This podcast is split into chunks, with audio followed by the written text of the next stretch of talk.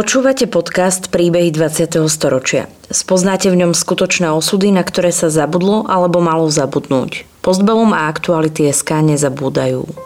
Vďaka konkrétnym príbehom sa dozviete, akým osudovým dilemám museli naši rodičia, starí rodičia, prarodičia čeliť.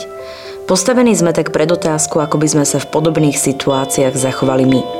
Rozprávači príbehov 20. storočia rýchlo odchádzajú. Ich spomienky sú dôležité nielen pre nás, ale aj pre naše deti a ďalšie generácie, ktoré už nebudú mať možnosť sa s nimi osobne stretnúť.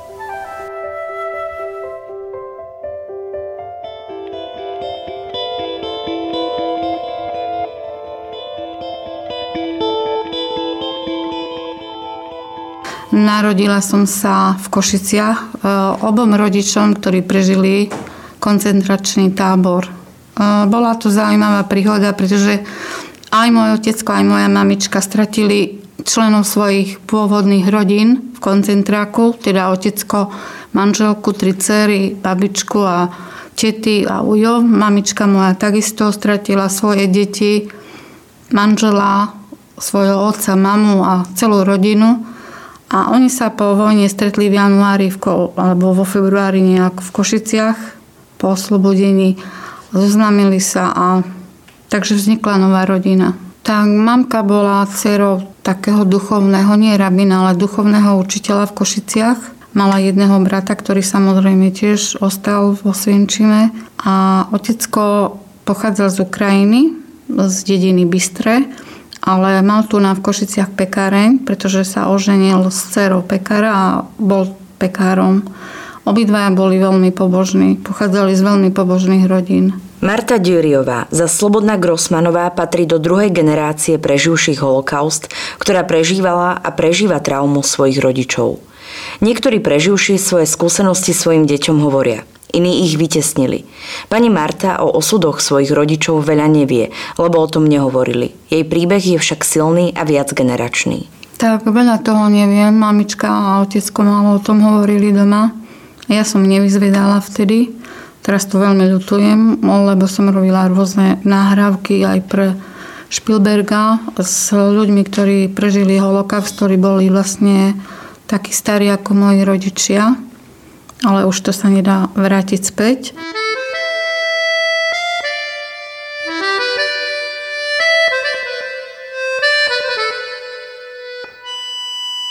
Marta sa narodila 10. apríla v roku 1947 v Košiciach. Jej mama bola Lea Kupferštínová, židovské meno Lea Bad Meshulam Fish, neskôr Grossmanová, a jej otec Michal Grossman, židovské meno Mechl Ben Izrael. Obaja boli silne veriaci. Martina matka bola umiestnená v zbernom tábore v tehelni s celou rodinou, ako väčšina Židov v Košiciach. O osudoch svojho otca vie pani Marta veľmi málo. Po návrate z koncentračných táborov ich bolo v Košiciach asi 30. Martiny rodičia sa stretli a založili si novú rodinu, ktorej potomkovia sú Marta, židovské meno Miriam Rajze Badlea a jej brat Alexander, židovské meno Izrael Ben Mechl. Košice boli multikultúrne mesto a pri spomienkach na detstvo pani Marta zdôrazňuje toleranciu. Áno, žili v Košiciach na Mlynárskej ulici číslo 2. Tá ulica existuje, ale už ten dom neexistuje. Je tam postavený taký panelák. Veľmi dobre si pamätám celý ten dvor. Žili sme tam spolu s rodinou Bakšajovcov, ktorí boli veľmi známou košickou rodinou. A nažívali sme ako veľmi pekne, tolerantne, mali sme sa rodiny radi. Oni keď mali Vianoce, tak stále doniesli nejaké salónky z vianočného stromčeka. To si veľmi pamätám, ako dieťa som veľmi zavidela Vianoce, vianočný stromček. Keď my sme mali nejaký sviatok, alebo otecko piekol tie barchesy na šabat, tak vždy dostali tiež z toho taký kúsok. Nikdy sme neprali, nevyvešali prádlo v nedeľu. Oni tiež nikdy nevyšali a neupratovali v sobotu. Takže to bola vzájomná taká krásna tolerancia, ktorá neviem, či dneska by existovala.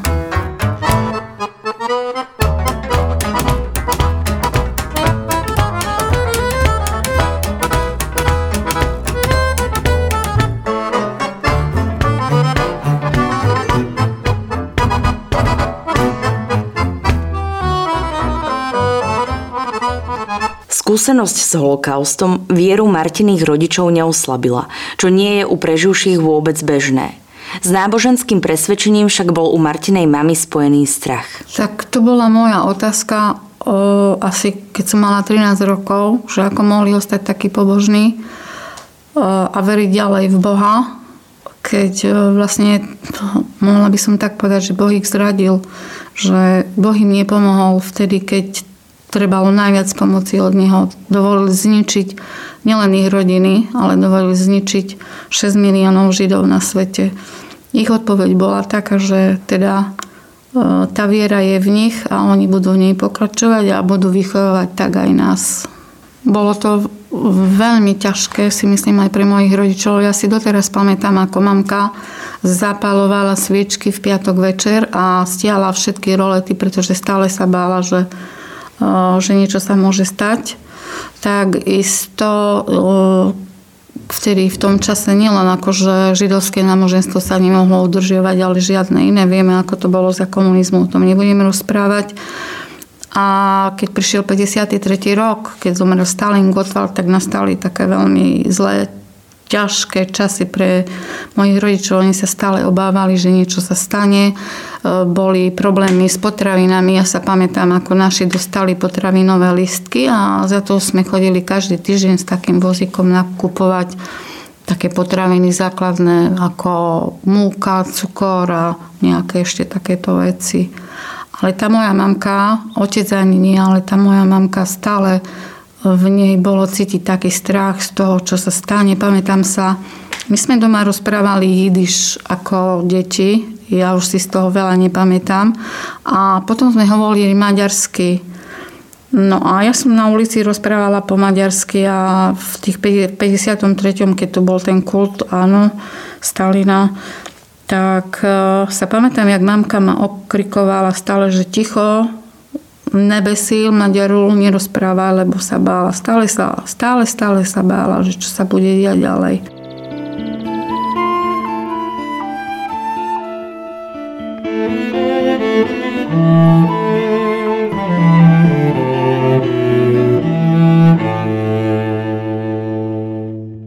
Či išlo o sviatky alebo realizáciu aktov židovského náboženstva, mnohé sa muselo konať v tajnosti.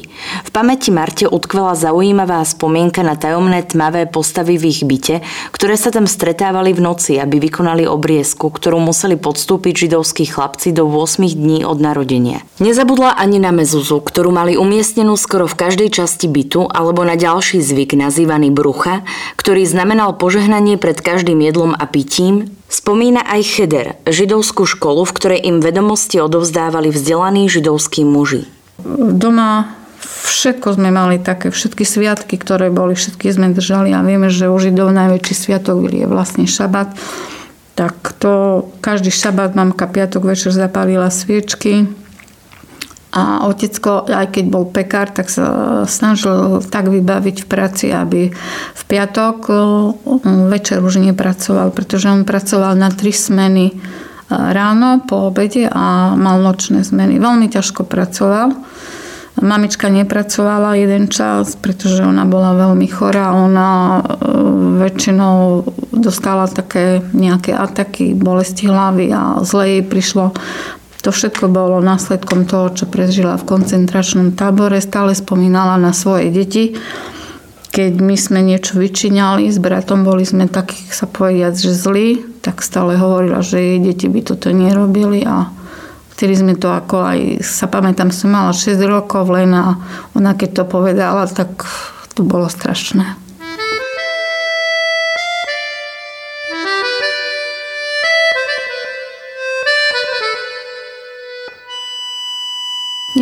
Ja sa pamätám, že sme mali ísť do školy prírody v 4. ročníku.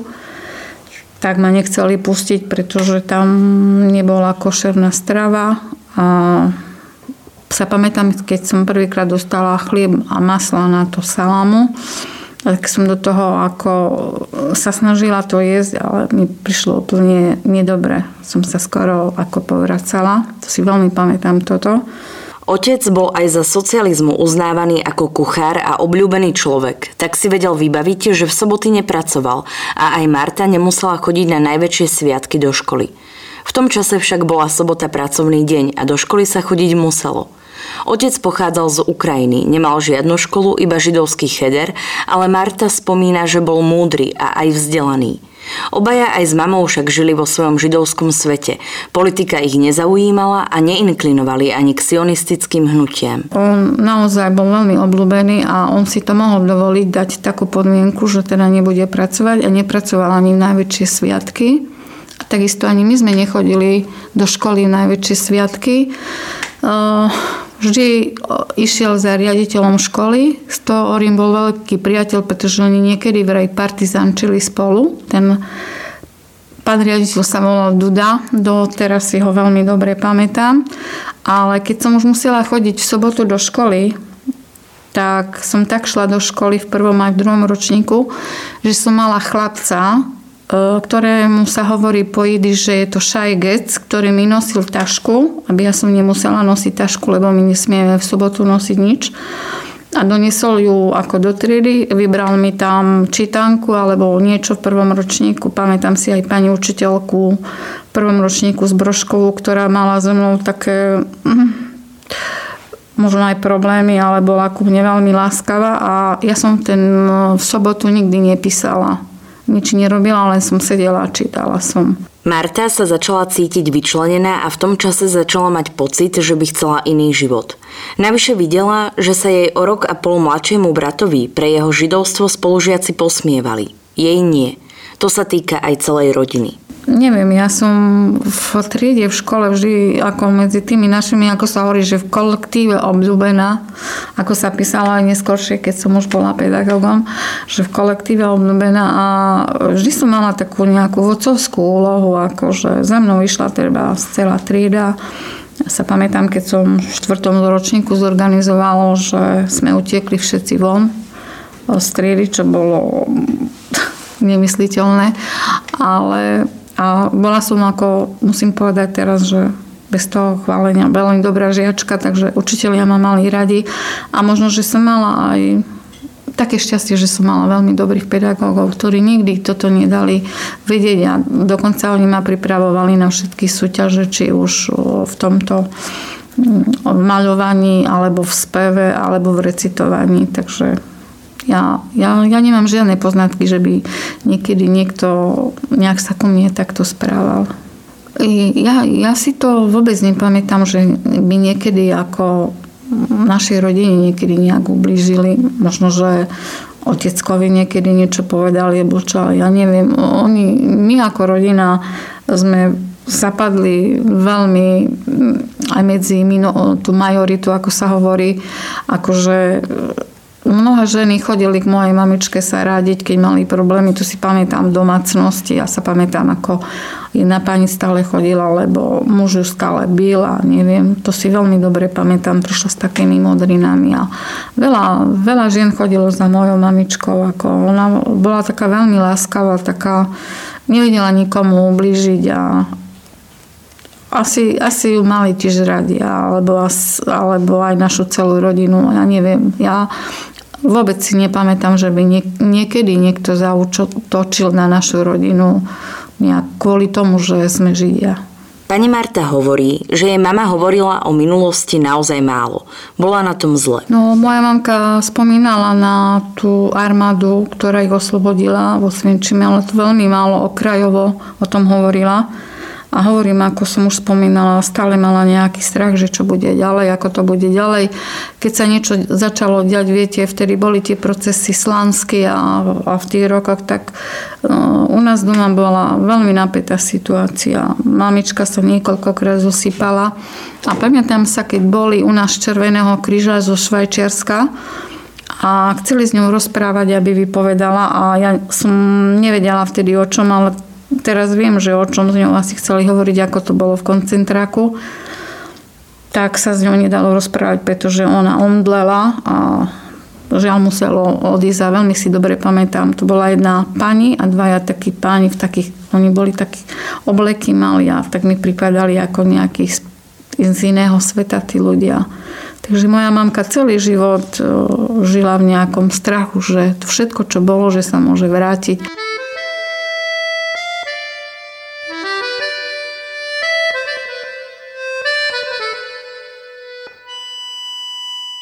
Z pôvodných 13 000 Židov, ktorí žili v Košiciach, sa po vojne vrátilo od 200 do 500 ľudí.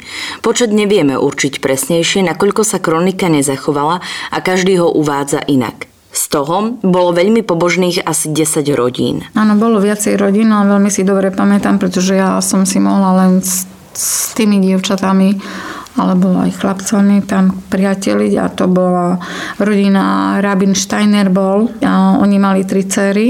Potom tam bol ten šojche, to je človek, ktorý ako sa staral o to, aby z košer sa zabili tie kurčatá a nejaké iné zvieratá. On mal 6 a 7 detí. Potom tam bol na dvore šames, to je človek, ktorý sa staral o to, aby v synagóge bolo všetko v poriadku a iné veci. Oni mali 2 dcery. A potom tu bola ešte jedna rodina Kacová, tam boli 2 dievčatá a možno ešte 3 rodiny a to bolo všetko, čo žili takto, takýmto silne pobožným životom, že všetko udržiavali.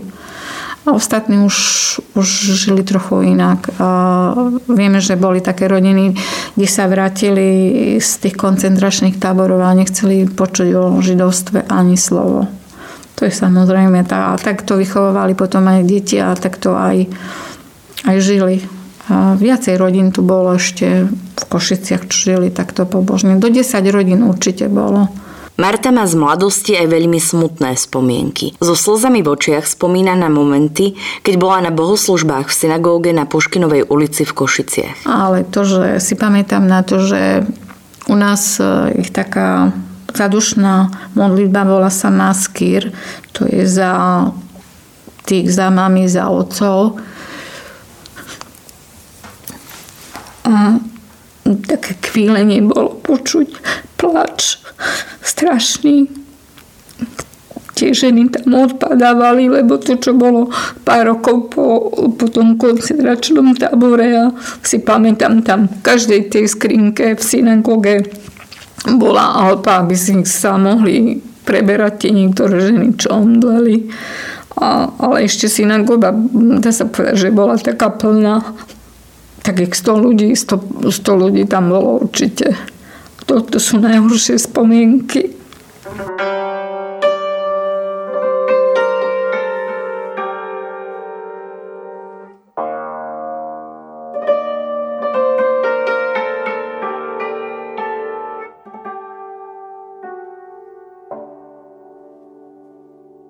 Marta hovorí, že jej nikto nechce veriť, že mohli byť aj veľmi chudobní Židia. Marta však práve z takejto rodiny pochádza. Ja som sa mohla kamarátiť, ako v triede s deťmi chodili sme sa spolu hrať na ulici, tedy nechodilo toľko auta, toto všetko hrali sme sa na ulici, bicyklovali sme sa. No ja som sa nebicyklovala, ja som vždy bicyklovala, ale som mala požičaný bicykel, pretože moji rodičia nemali na bicykel. A takisto si pamätám, jak sme mali tie korčule, to sa volali nakrucovačky, to boli na kľúč. Tak sme sa na ulici korčulovali, lebo vtedy ľad bol aj na uliciach ešte. Nechodili skoro žiadne autá. Strašne som zavidela dievčatám, že mali už tie biele, tie krasokorčuliarky a bola som ochotná za to dať všetko, aby som aspoň na hodinku mala tie krasokorčuliarky na nohách. A som stále rozmýšľala, že prečo je to tak, že prečo nemôžem ja mať takéto veci. Nikdy som nemala kočiarik, ani babíku, ani nič, lebo jednoducho to naši nevedeli kúpiť. Boli veľmi, veľmi chudobní, čo keď hovorím niekomu, tak aj nechce veriť, že takéto židovské rodiny boli aj čo boli veľmi chudobní. Rodina Grossmanovcov bola v roku 1949 pripravená odísť zo Slovenska. Jedna vec je taká, že my sme v 49. mali vycestovať do Izraela ako do Palestíny vtedy. Sa ešte vybavovalo v 48.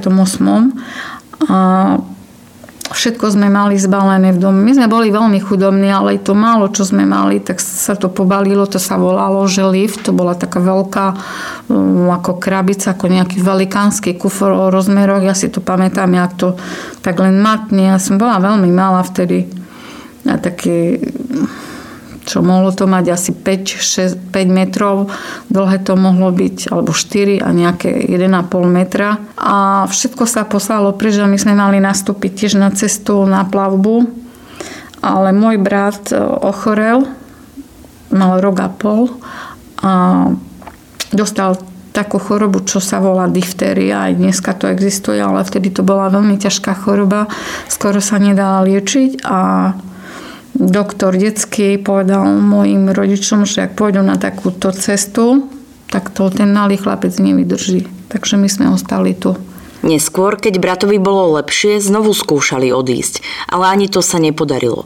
Cesta sa nezrealizovala z finančných dôvodov. No to je taký zvláštny dôvod, že tiež boli podané papiere, to bolo tá druhá vlna, keď sa odchádzalo preč stade zo Slovenska, z Československa. Dalo sa odísť preč, ale prišli nejaké papiere z Izraela, z Haify, že treba zaplatiť nejaké peniaze, ale nejaké obrovské peniaze to boli, že ešte ten náš lift, ktorý mal odísť v tom 49., čo odišiel vlastne do tej Haify, že tam ešte je a je, že treba zaplatiť skladné ako nejaké peniaze a kým to nevyplatíme, tak nemôžeme ísť. Takže sme ostali tu. Martiným veľkým snom bolo stať sa učiteľkou a to sa jej aj splnilo. Nikdy nemala inú predstavu o svojej profesii. Marta ako prvú navštevovala 8-ročnú školu pri hasičskej kasárni v Košiciach a neskôr v rokoch 1962 až 65 študovala na Strednej všeobecnej vzdelávacej škole na Kováčskej ulici, tiež v Košiciach. Dnes by sme hovorili o gymnáziu.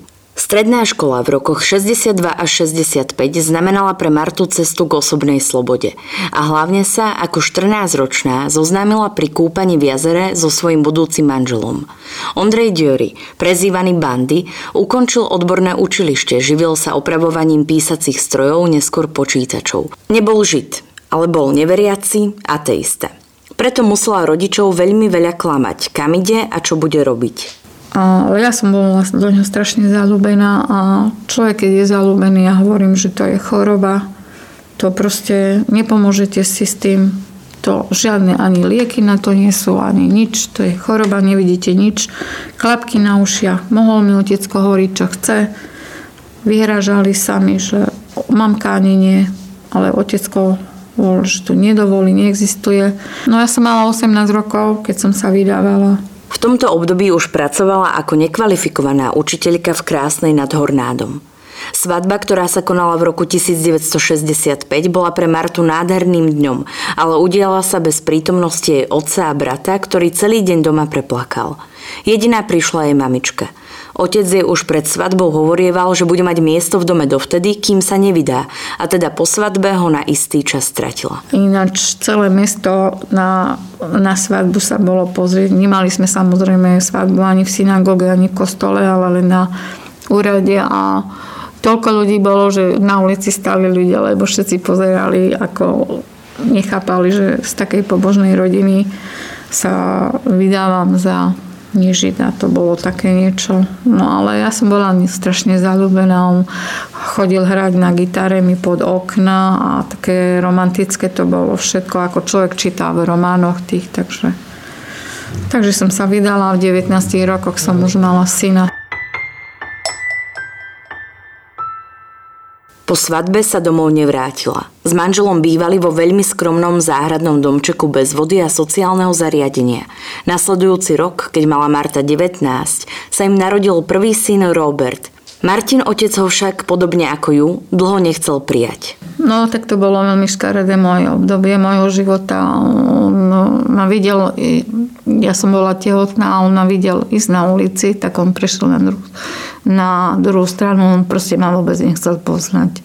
No a keď sa narodil ten môj syn, tak ja som sa rozhodla, sa pamätám, vtedy bola taká sanitka, ešte taká obla. Neviem, či si viete predstaviť, jak boli vtedy tie také sanitky.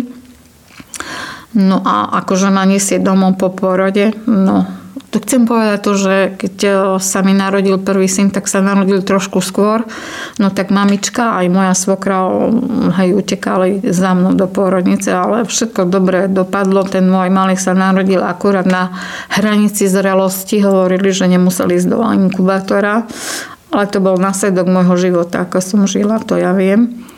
No a tak som sa rozhodla, že ja idem k svojim rodičom, ja neidem domov, tam do toho domčeka, ale idem im ukázať vnuka. Tak a sa pamätám, jak moja mamka stála v takých dverách, tak sa oprela, keď ma uvidela, som myslela, zbledla, som myslela, že odpadne.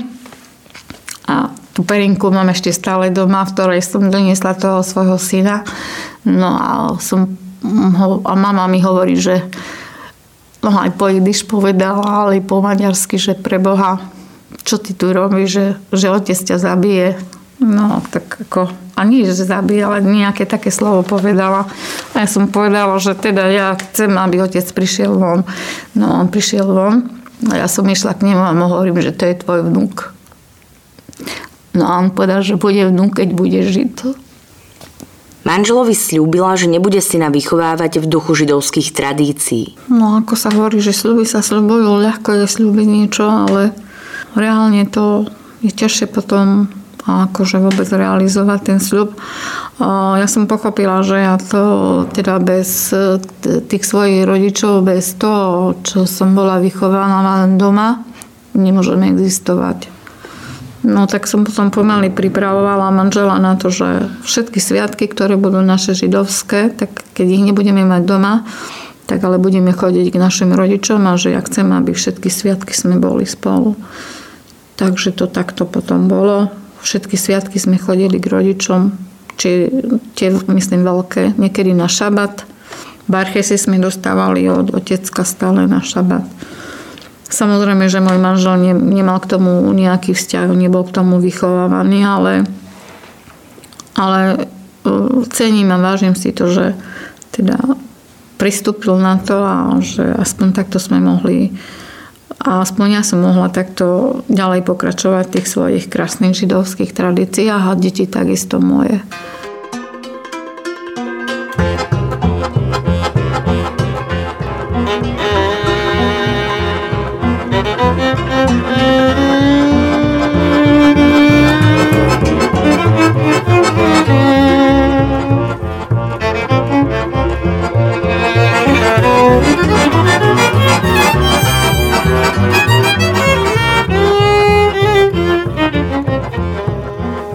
Bývanie v záhradnom domčeku pokračovalo a prvorodený syn Marty a Ondreja mal v roku 1968 len 2 roky. Politické udalosti niesla Marta nevzrušene, aj keď sa spolu s mamou tešili z uvoľňovania atmosféry po Pražskej jari. No v 68. ten môj malý, ako teraz už veľký, tak on mal vtedy 2 roky a my sme žili v tej záhradke tam, v záhradnom dome. A len si pamätám, že v noci naraz televízia išla, manžel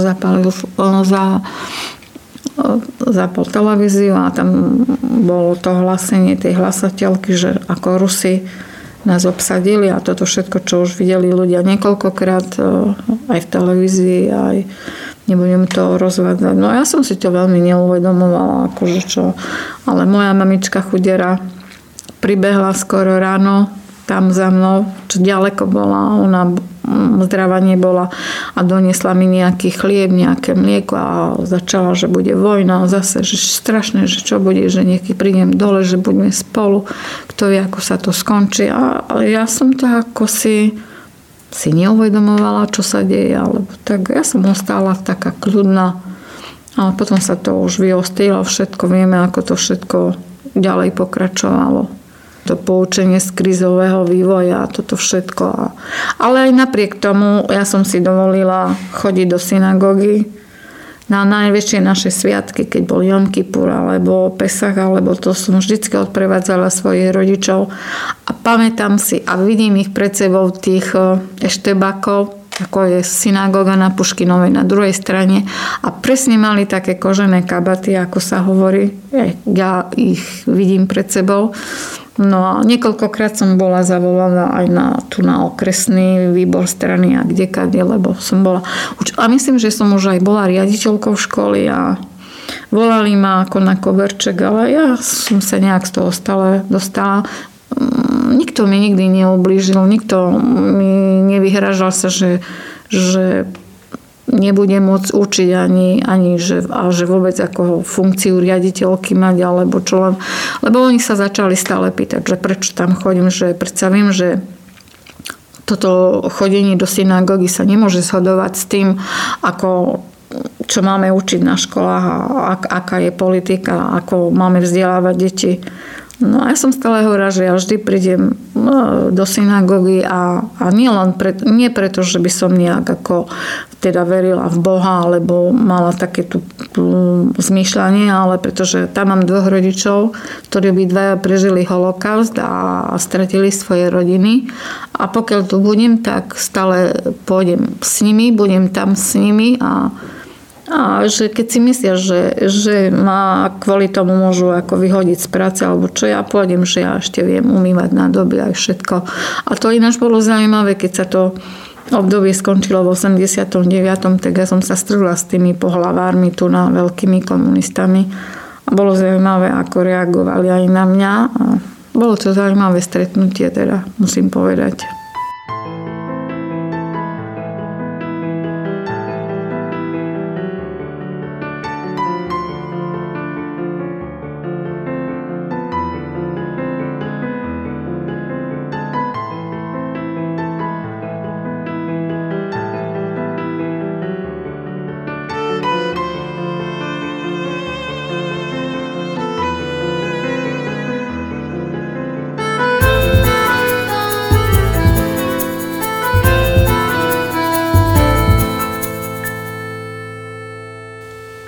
Potom, čo sa Marta stala riaditeľkou školy, bola viazaná usmernením, na základe ktorého musela nahlásiť mená všetkých detí, ktoré navštevovali náboženstvo. No a ja som sa rozhodla vtedy tak urobiť, že ja som si zavolala rodičov a som im pekne sa snažila vysvetliť, že žijeme v takejto dobe žiaľ, že tá sloboda náboženstva nie je a že je tak, že musíme nahlásiť proste mená aj rodičov, aj detí, ktoré navštevujú náboženstvo. Ale že ja im dám takýto nápad, alebo že čo keby oni urobili tak, že každý týždeň by sa mohli stretávať v nejakej inej rodine a tam by mohol prísť pán farár a učiť. Avšak on nemusí učiť v škole a ja o tom nebudem vedieť. Nikto o tom nebude vedieť a všetci budeme spokojní. No tak sa aj stalo a nemali sme žiadne problémy a oni keď potom prišiel 89. rok, tak väčšinou na školách tých riaditeľov odvolávali, rodičia nechceli a čo ja som nemala teda také problémy, proste tí rodičia ma stále podržali a boli vďační za takéto moje riešenia, lebo ja hovorím, že počas svojho života už mám dosť veľa rôčkov, tak si myslím, že vždy sa dá všetko riešiť tak, aby sa došlo k nejakému kompromisu. V roku 1968 jej brat Alexander odišiel do Izraela, odkiaľ sa už domov nevrátil. V novom domove si založil rodinu, má 4 deti a 13 vnúčat. Je z neho šťastný a hrdý otec a starý otec. Marta sa tiež pohrávala s myšlienkou, že sa tam vysťahuje, ale rodičia už boli veľmi starí a chorí a tak kvôli nim ostala doma. So svojím bratom bola a stále je v kontakte. Vraj sa jej stále smeje, že sa o neho stará, ako keby to bol stále jej malý brat. Ešte začias totality, keď sa nemohlo cestovať, sa s bratom tajne stretli v Rumunsku. Ja som vymyslela tak, nejak sme sa dohodli, ja neviem, ako sme sa mohli pochopiť s bratom, že budem mu hovoriť, že moji rodičia potrebujú ísť k lekárovi a že ten lekár je len v Rumunsku, že majú ani nie otec, ale že mama má takú chorobu a že tam sme našli lekára, ktorý to vie liečiť a že to je tam a tam, v tom meste a na tej ulici. A som povedala, že keď som mu hovorila v telefóne, ja som počula cvakať telefón, keď nás odpočúvali. Normálne to bolo počuť v telefóne, keď sa zložil telefón, tak to tak cvaklo. Sme boli odpočúvaní určite, no a tak sme sa dohodli, tak sme sa vybrali, sa pamätám, som mala tie dve deti, manželia, rodičia obidva, išli sme v jednom takom veľkom aute, poľský Fiat to bol, a brat priletel tam tiež z Izraela. A sme boli šťastní, boli sme spolu 2 alebo 3 týždne, tá moja mamička bola strašne šťastná, nevidela si nám dlho. Po návrate hneď na 2. ráno ich navštívili 2 páni, ktorých veľmi zaujímalo, kde a s kým sa stretli počas cesty. Trestom bolo odobratie pasov na 7 až 8 rokov. Mali dokonca aj súd, na ktorom bol brat v jeho neprítomnosti odsúdený. Martina matka svojho syna videla ešte 3-krát. Pani Marta nechce vedieť, kto jej rodinu udal, aj napriek tomu, že má tušenie. Musela prísť aj mamička na ten súd. Ja som tak prosila, aby mamu tam nevolali, nech nemusí ísť, ale oni nastojili na tom. Sa pamätám, jak som vyjednávala s takým jedným na polícii, že nech nevolajú, že ona je chorá a čo. Tak sme museli prísť, no na tom tiež akože počula toto, že odsúdený je a viete, také tie paragraf a neviem čo všetko, tak tiež tam omdlela. Slúbili sme si lásku, slúbili vravieť pravdu len, slúbili sme si vydržať, slúbili sme si nový deň. Rok 1989 Marta prežívala s veľkou eufóriou a nadšením a vraví, že ten pocit sa ani nedá opísať. Jedným z najväčších zážitkov bol pre ňu let do Izraela v roku 1991. Letela prvýkrát aj so svojím synom Petrom a neverila, že niekedy nemožné sa stalo skutočnosťou. Marta nikdy nebola za rozpad Československa. Ak by bola možnosť vrátiť to späť a byť znovu spolu, bola by za. Marta Györiová celý svoj život pracovala ako pedagogička. Najprv mladá učiteľka, neskôr ostrieľaná riaditeľka a nakoniec sa venovala aj vzdelávacím projektom pre Rómov a projektom pre pedagógov a študentov v projekte Ako učiť o holokauste ako externá pracovníčka Ministerstva školstva Slovenskej republiky. Je zakladateľkou občianskeho združenia Združenie Ester, čo je organizácia židovských žien na Slovensku. Zároveň je táto organizácia aj jednou zo 44 pobočiek celosvetovej organizácie židovských žien. O učiteľstve hovorí nie ako o profesii, ale ako o poslaní.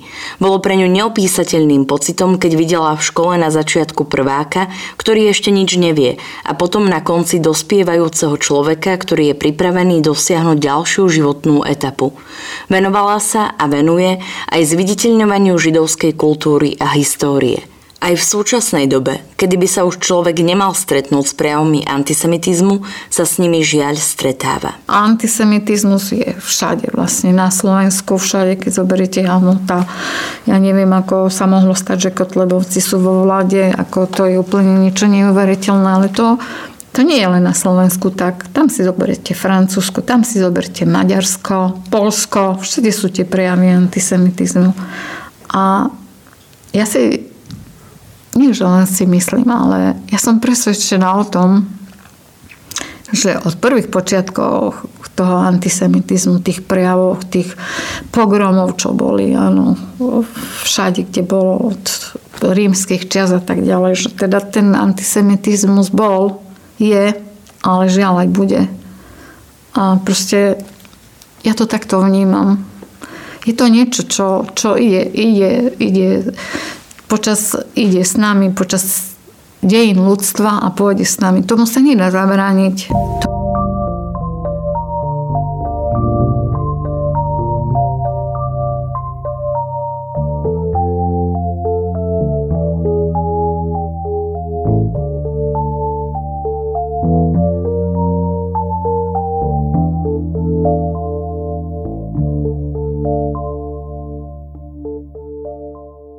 Príbeh Marty Györiovej nahrala Sandra Polovková a spracovala Michala Polovková. Príbehy 20. storočia v Postbelum zaznamenávame, aby sme o ne neprišli, aj keď tu už s nami ich rozprávači nebudú. Aby sme nezabudli na hrôzy, ktorým boli vystavení. História dnes býva často spochybňovaná a pre mnohých je neznáma. Podporte našu prácu aj vy pravidelným finančným príspevkom na www.postbelum.sk. Ďakujeme. Podcastom vás prevádzala Sandra Polovková a spolupracoval na ňu Marian Jaslovský.